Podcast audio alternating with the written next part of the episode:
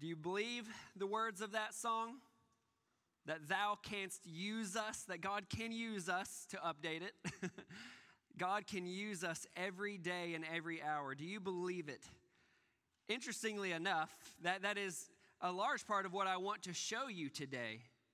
Is that, that this passage in Romans chapter 12, verses 14 through 21, is going to show us that, that pretty much each and every day, if you're around other people, other sinners, you will have the opportunity to be used by God for the Master's mission.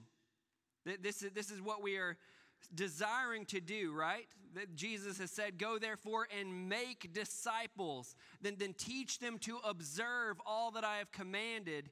And what I want to show you is that God, in his infinite wisdom, grace, and kindness, has woven into our everyday experience opportunities to, to work toward this master's mission, to advance the master's mission.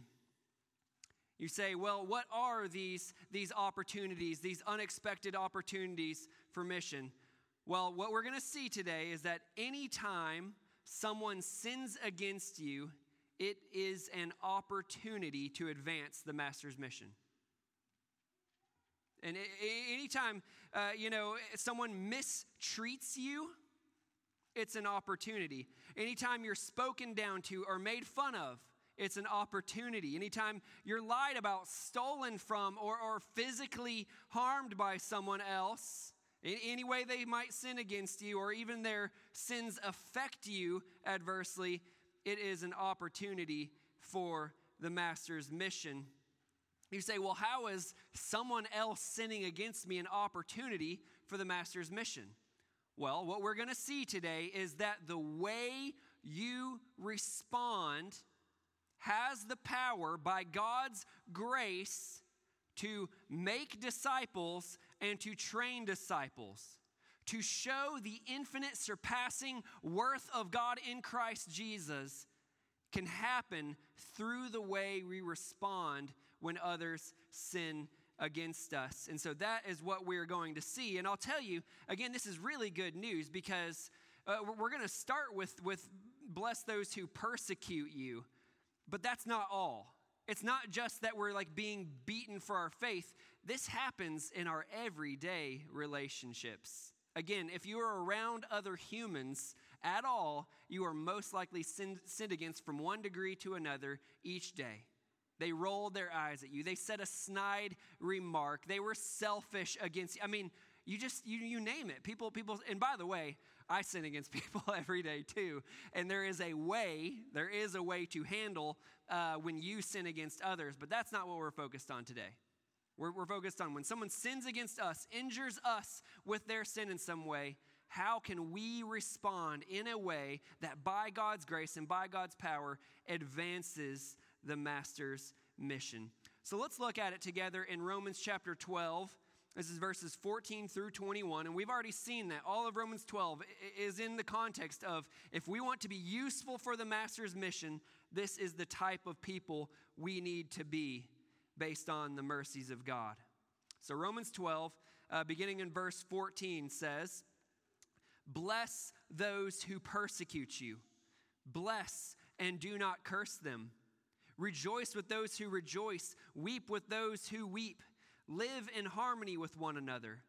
Do not be haughty, but associate with the lowly. Never be wise in your own sight.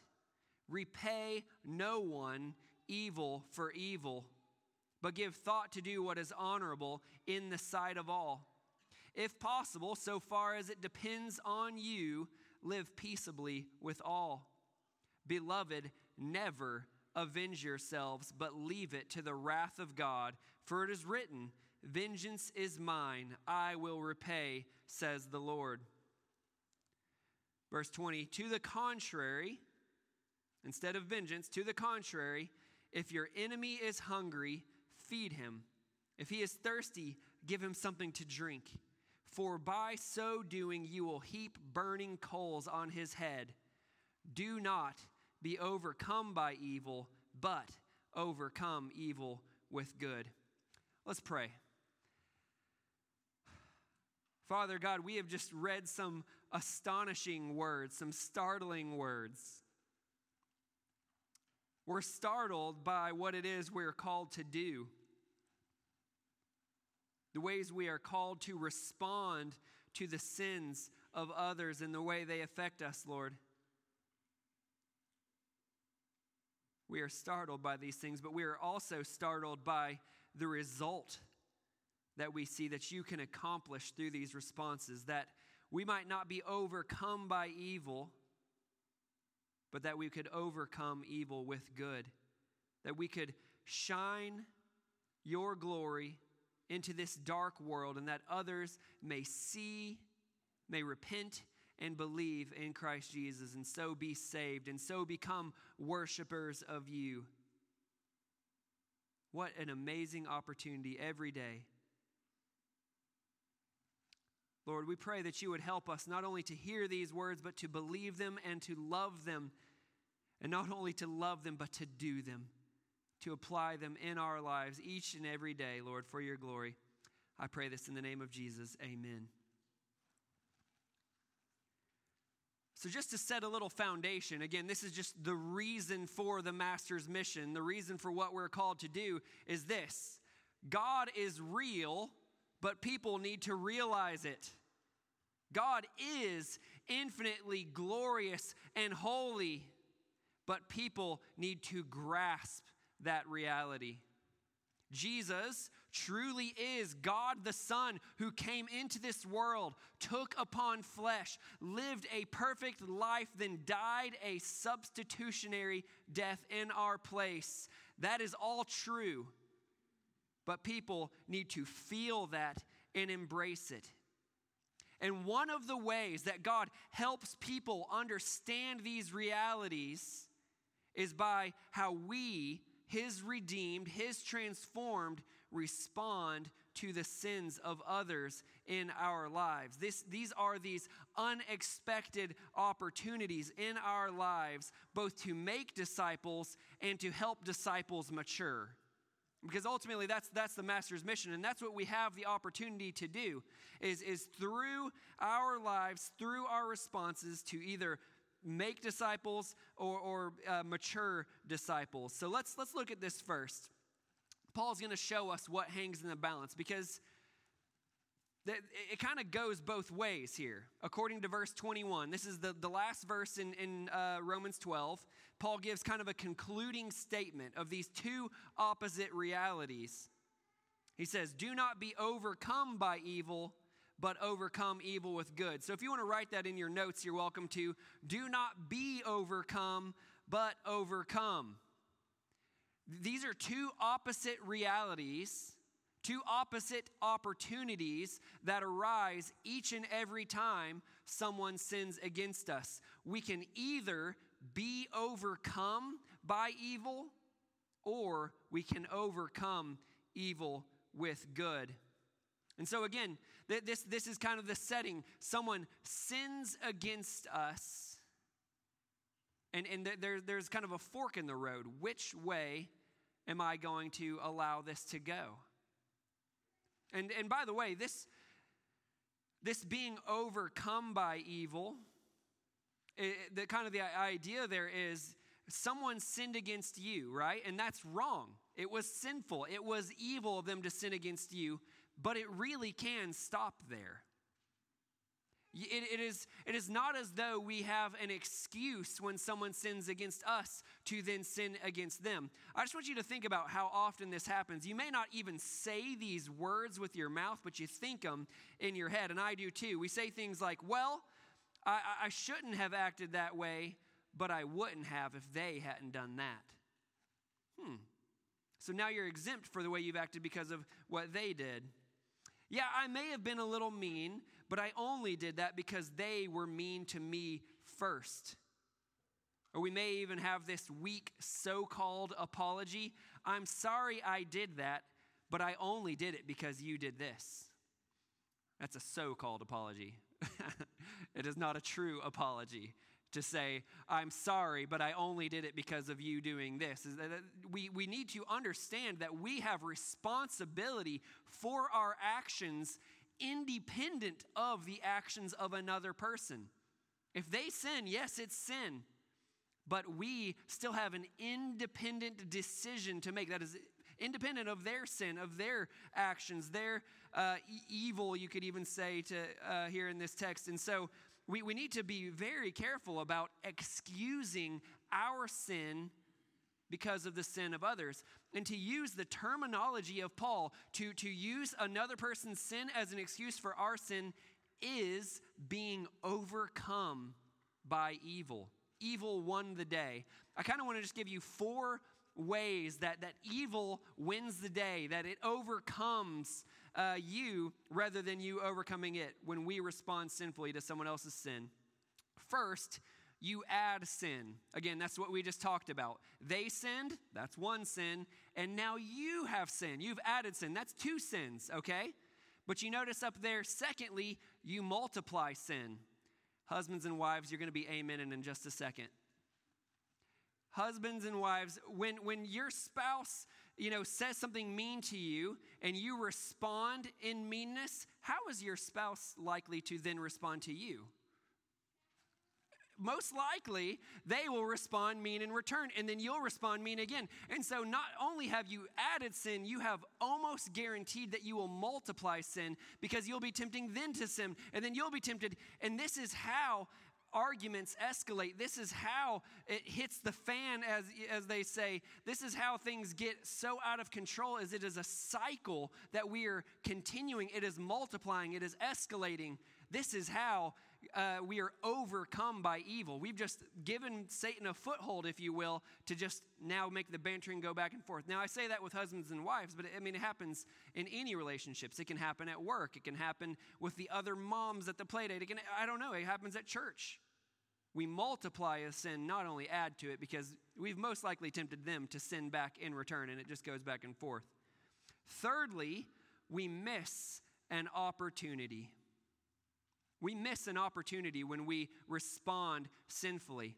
God has woven into this universe the way things work that others will sin against you and that it will be an opportunity to show His glory, His mercy, His grace. And what we do when we respond in sin is we say, mm, I don't want that. What I want is to find my satisfaction in venting my anger. I want to find my satisfaction in getting even. I want to find my satisfaction in having the last word rather than in bringing glory to God. It is a missed opportunity, and that is a big deal. We may not recognize this so much as if, you know, there's that unsaved person, you're like, oh, I know I need to talk to them, I know I need to talk to them, and we walk away saying, ah, I didn't talk to him. We should walk away from our responding sin with sin the same way, saying, I missed an opportunity to show the glory of God right there. And I could have. But not only do we miss an opportunity, fourthly, you make God look foolish. I make God look foolish when I respond evil for evil, sin for sin because we are the ones who have been forgiven. We have been transformed. We have new life. We have been saved out of this world, even though we still live in this world.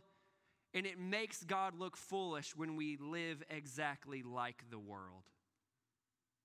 It's fully expected that when someone sins against a person, they respond in sin. That's how the world acts.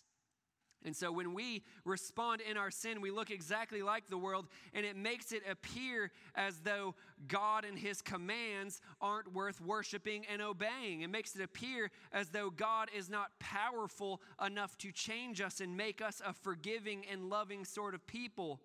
It makes it appear as though vengeance is more satisfying than God. We make God look foolish, we malign the name of Christ. It's not only a missed opportunity, it is actually a, a, a, making God look foolish. It's not a zero sum game. There, there either is a positive or a negative outcome. You are either overcome by evil or you overcome evil with good. And so this is this is what we see here, Romans 12 and 21. Do not be overcome by evil, but overcome evil with good. You say, okay, I'm, I, I'm not supposed to sin in response to other sin. I am fully, fully responsible for my actions, even when others sin against me. I just want to get that very clear. We are fully responsible for our actions when others sin against us. And there's those four very good reasons not to be overcome by evil. But, but what does it look like to respond in a way that would glorify God? What, what, what would it look like to respond in a way that makes people say, there's something different about them. They are not like the world. This is number two, if you want to uh, do that in your notes. Respond in unexpected ways. And th- this, by the way, is why it's unexpected opportunities. Not only are we not planning for this opportunity to come to us, that others will sin against us and it will be an opportunity, we are now responding in an unexpected way, and that's how we make the most of the opportunities. Again, the world says, okay, when someone persecutes you, you fight back. When an enemy harms you, you, you get back at them. You, you fire back. This is, this is how things work. When someone lies about you, when someone slanders you, when someone makes fun of you, you do it back. That's how, how we do it. And by the way, um, I, I, generally went by the rule of I'm not only going to do it back, I'm going to do it harder. Like that was my kind of rule growing growing up of like you mess with me, you will regret it. Like it will not be an eye for an eye. Uh, again, just shows how sinfully sinful I am and how much I needed God's grace. But none of those things are surprising to the world. What is surprising is what we're going to see again as we read verses 14 to 20. What I want you to notice is it's not only abstaining from something, it's also actively doing something. And this is what makes it so surprising. No, notice that. It's not only what we don't do, but what we do that makes the difference. All right, Romans 12, uh, 14 to 20. It says there, Bless those who persecute you, bless and do not curse them. I'm going to just pause there to make sure we get what's going on. Someone is persecuting you. They, they are, as it were, cursing you. They are seeking the worst for you. And not only do you not fire back with, with, with persecution, you bless them. Not only do you not curse them and wish the worst on them, you seek the best for them. This, this is an opposite, this is an unexpected response to the way the world would respond. It's not only that we keep from doing it, by the way, I was thinking about this. What does it show if we merely don't, you know, persecute them back? We don't bother blessing them, but we don't persecute them back. What does that show? In my experience, it shows you're afraid. like they're persecuting you, but I'm, I'm just going to keep my mouth shut. Yeah, you're scared. That's why you're keeping your mouth shut. You don't want them to, to come even harder on you. But when someone blesses, that shows something different than fear. It shows love. It shows care for the person who is persecuting, who, who is cursing you. You bless those who persecute you. It is an active thing here. And I mean, it, it, I, thinking about these things philosophically, it sounds so nice, so romantic. Yeah, when someone persecutes me, I'm going to bless them. Yeah, you just wait till it happens. You, you wait till your wife feels like your enemy, or your kids feel like your enemy, or your church mate feels like your enemy, and we'll see how you're blessing. I mean, I look at my own life and say, when it actually comes down to it, when the rubber hits the road, these are very difficult commands. All right, I'm going to keep going here. Bless those who persecute you, bless and do not curse them. Then, verse 15 rejoice with those who rejoice, weep with those who weep. Live in harmony with one another. Do not be haughty, but associate with the lowly. Never be wise in your own sight. Kind of the, the, idea of that part is there's this sympathy even with those who are against you. You, you rejoice when good things happen, even to your persecutor. You say, I- am glad things are going well for them. Or you even weep when bad things happen to them. I mean, have you ever found yourself rejoicing when someone else weeps? I mean, th- there is a good kind of weeping, by the way, when we are, anyways.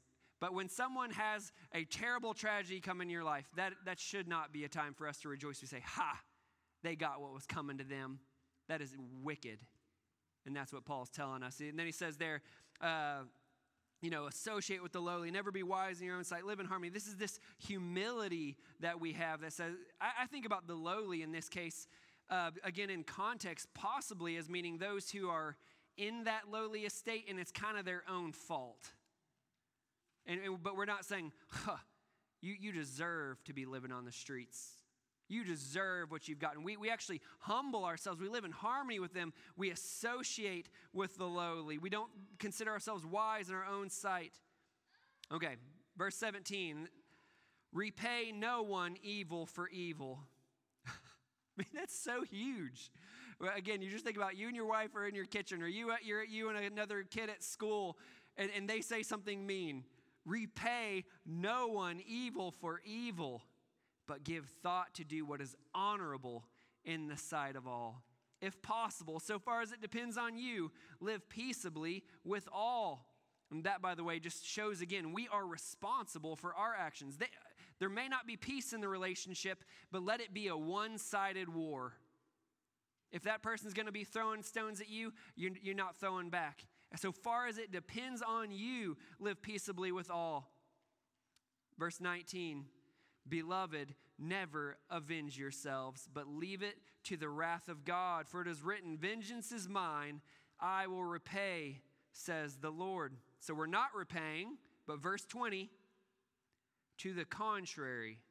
That means instead of repaying your enemy, to the contrary, if your enemy is hungry, feed him. If he is thirsty, give him something to drink, for by so doing, you will heap burning coals on his head. We'll talk about both those things, but this is again looking for t- taking care of the practical needs of your enemy rather than taking vengeance.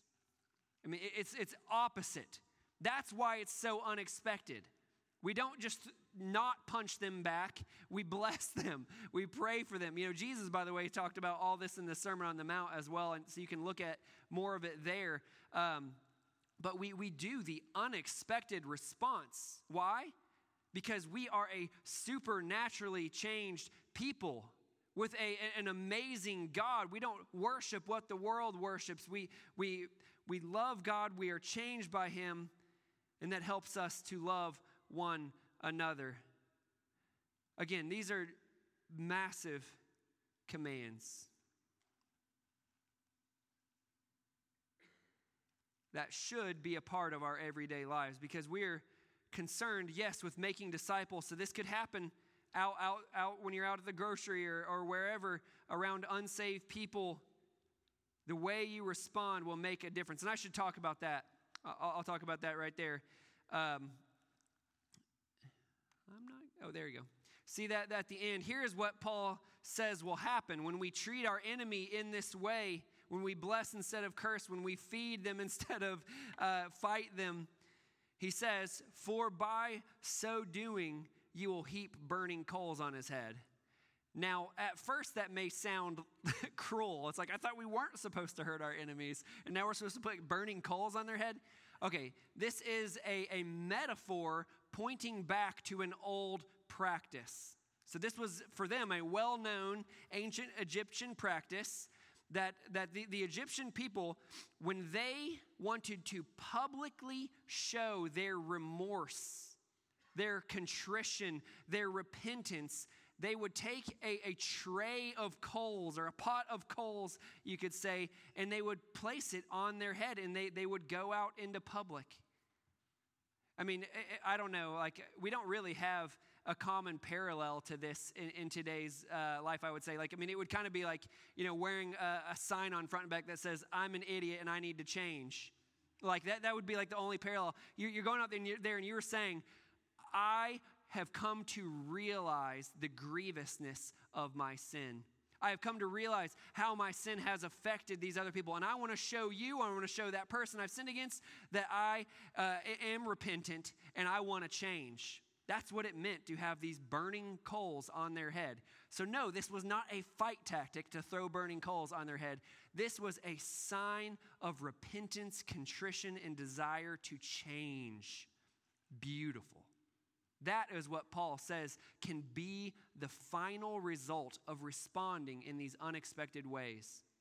They respond in evil. They have malicious intent against you. And then you respond with good and with love and with kindness and blessing, desiring the best for them.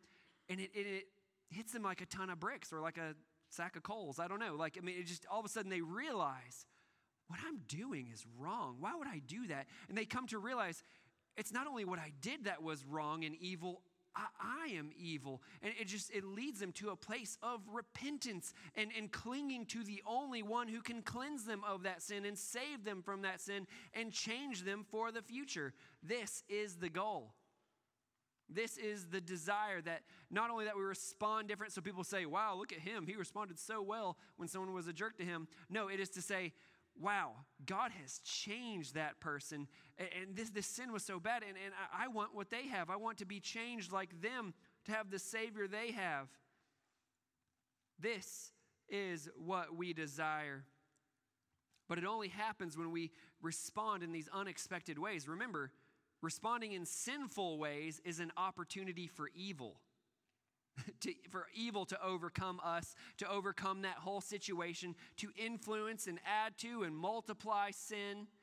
That's what happens when we respond in sin. But when we respond in these unexpectedly loving, kind, and generous ways, God does amazing things by his power.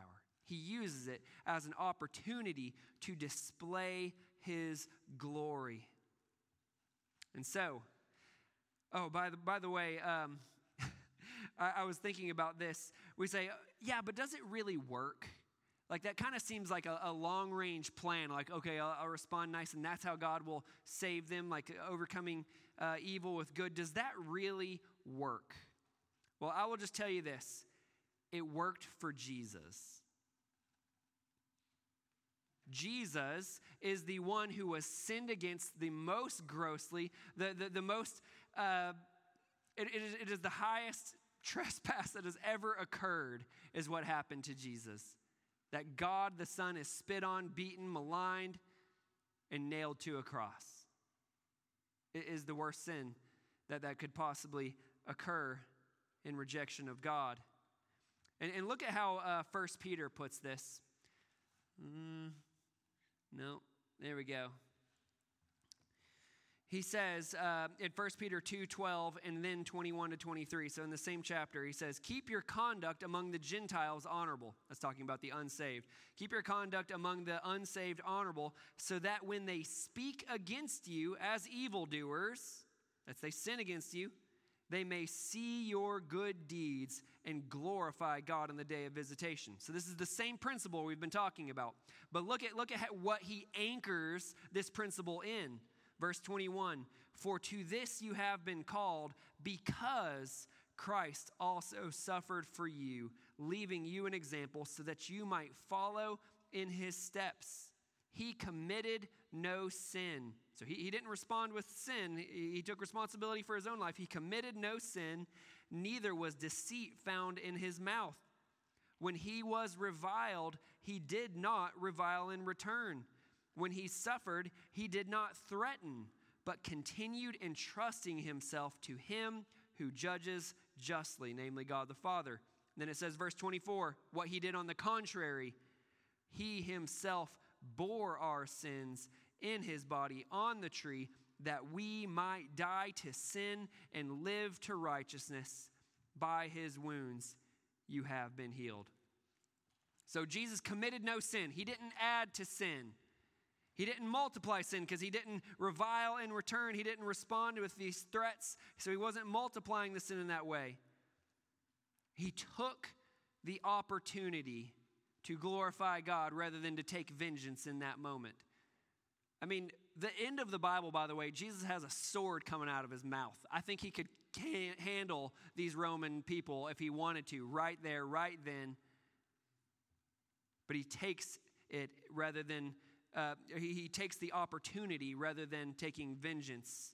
He entrusts himself to God and makes the most of this opportunity. And instead of making God look foolish by an immature reaction, Jesus makes God look supremely glorious by responding in these unexpected ways. He blesses his persecutors. He takes care of the greatest needs. He takes their sin upon himself.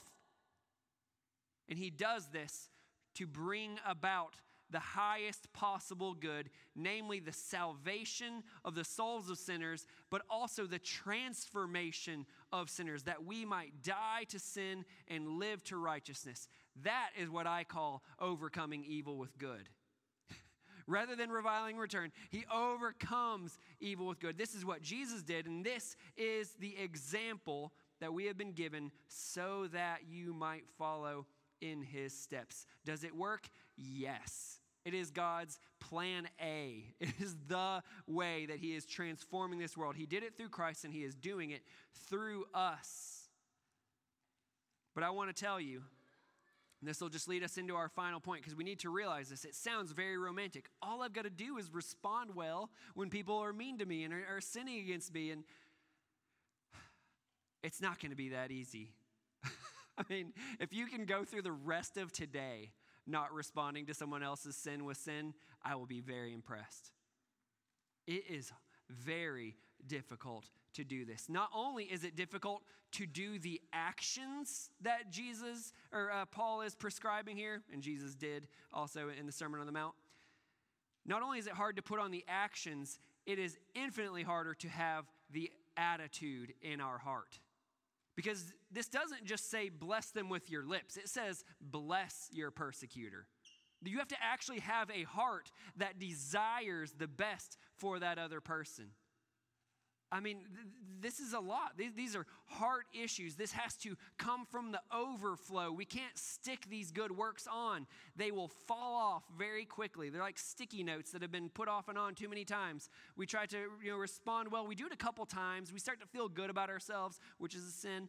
And then, then we, you know, over time, we just can't handle it anymore. We say, I can't keep responding well, and, it, and we, we can't even do it.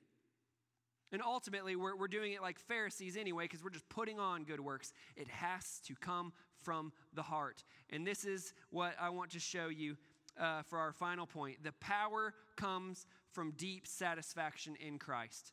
This is the only way you can do it.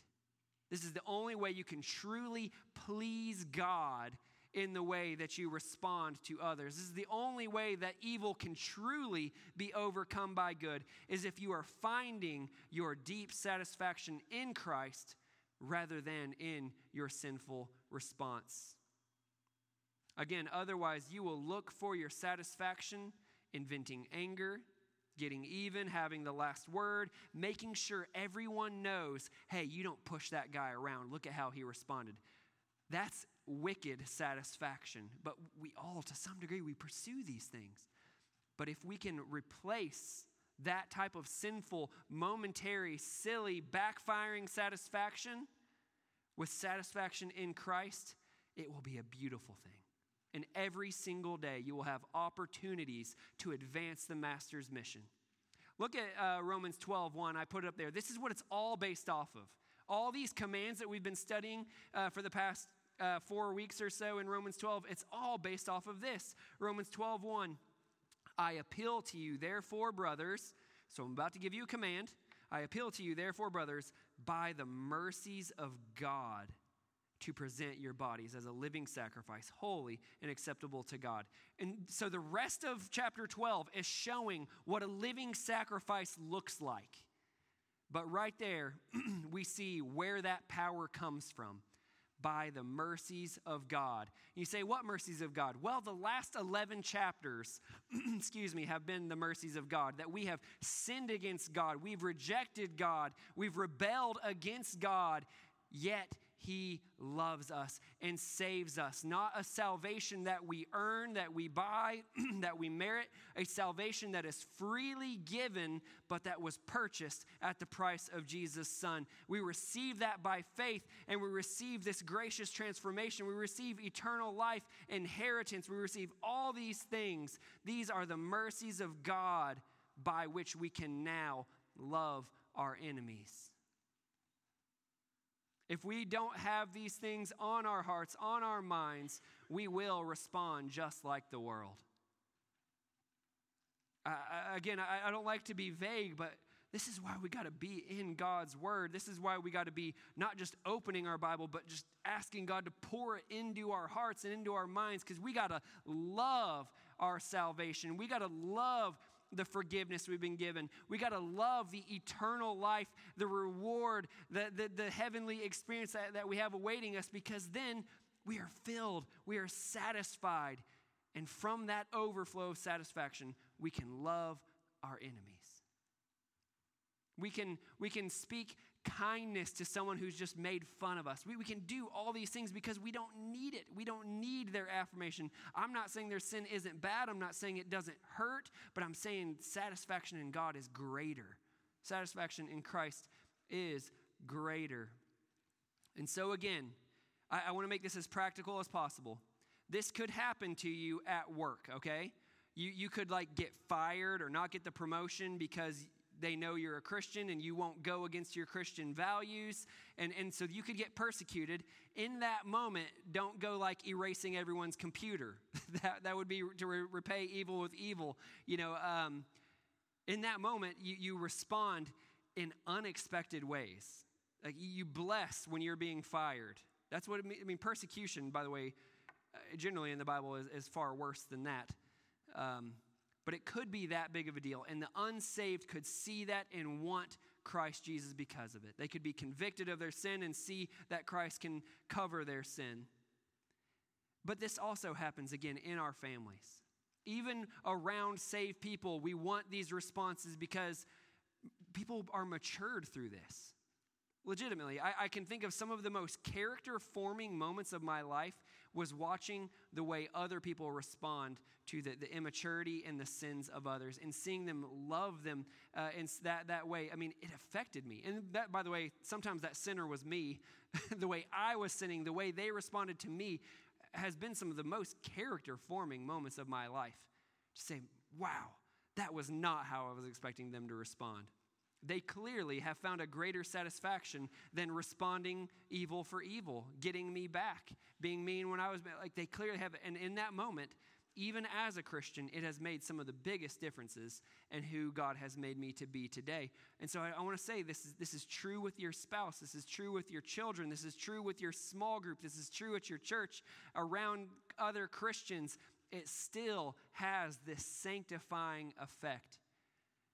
And so we want God to be glorified in, in everything that we do. And every single day, God gives us opportunities. Others sin against us. And, and the question is, what are we going to do? You're going to respond according to your flesh, or are you going to respond according to faith and deep satisfaction in Christ? And so we must cultivate this sort of satisfaction. We must let God pour this satisfaction into our hearts.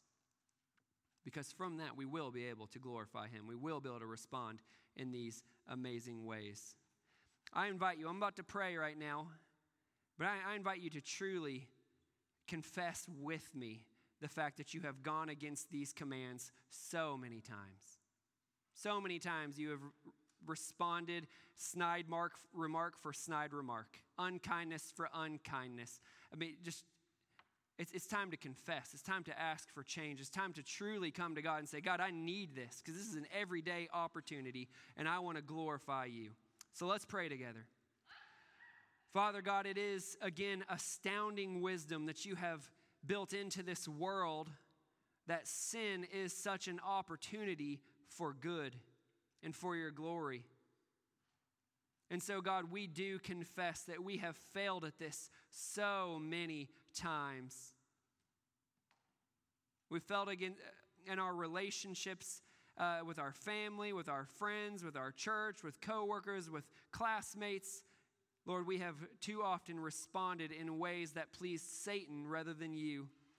But God, we are thankful that our salvation, that our acceptance, that, that, that the affection you have for us is not based on us being perfect.